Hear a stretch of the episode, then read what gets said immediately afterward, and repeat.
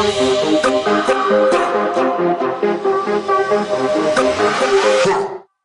everyone to Bandhan's World of Imagination. Today we have Dheeraj Adari as a guest, a student at Christ University, Bangalore. He will be staying with us for a few episodes. So follow the channel to get notified. Now let's just jump right into today's segment, which is what is originality?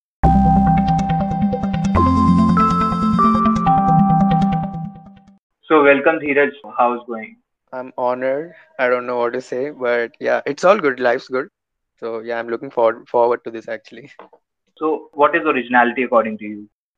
Originality, I like to. I mean, it's okay if any other other you know outside thing is kicking off the thought process. I'm okay with that. But basically, we're already so much of outside stuff, and the reason why I say that is I don't think no one in this world is original, and and the reason why I think so is it's just the way our neuroscience work. It's works. It's just the way our brain uh, takes in information and and just defines the just attaches all of that to the identity.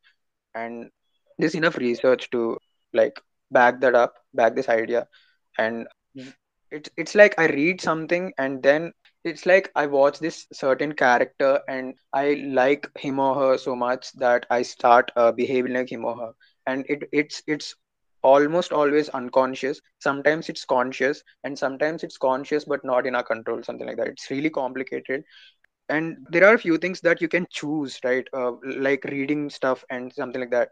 Like i don't borrow ideas. I personally like to keep thinking to myself like that factor to myself and considering my opinions my perceptions and all of that. Because whenever i read books and stuff on philosophy in general i feel as if i'm borrowing ideas and originality gets lost the authenticity gets lost. And that's the reason why i don't read much philosophy though i read a bit of psychology and all but sometimes i like hearing out others perceptions too because at least that acts as a starter point. and for that reason i do read sometimes though i focus more on other genres. And i don't read books on philosophy. I read you know philosophers quotes and I, their ideas. And because i like it i like it that way. I read out their ideas or their you know famous ideas or quotes and i try to interpret that and i try to understand what they are trying to say and if there's anything that i can understand and something like that. So basically that's the idea. So though i believe that no one's original authenticity maybe yes that that plays a that that uh, maybe you can be authentic but you can never be original. But philo- uh, philosophy when it comes to philosophy you can choose to be at least original. You can you can bo- not borrow ideas but you can as i said lend their quotes and stuff to start the thinking process but at least start thinking basically that that will make you a better human right so yeah that's my take on that Right. So in absolute terms, nothing is original.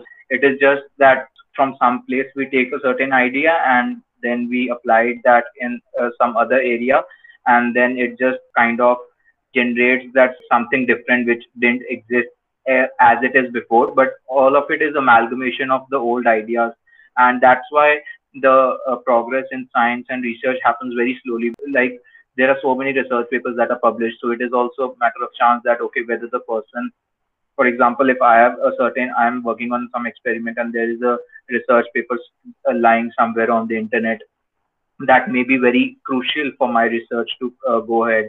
So, what is the chance if that research has been very well publicized or not? So, if the research is just lying there somewhere and I there are no citations for that, so it is just next to impossible that I will find that particular paper, no matter how much crucial that actually is.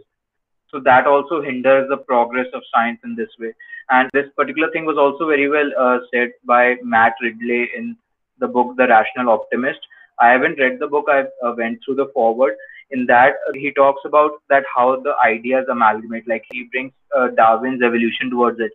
So that before it was all focused on reproduction and all that. Now it is the reproduction of ideas, and then how ideas are evolving. So he gives this very interesting take that very well fits into the society that how the society developed in terms of now the evolution is happening in terms of a psychological level that these ideas are now getting evolved and we can apply very much those exactly those uh, evolutionary principles uh, as we do in biology to these abstract form of ideas Mm, yeah, really, yeah, exactly.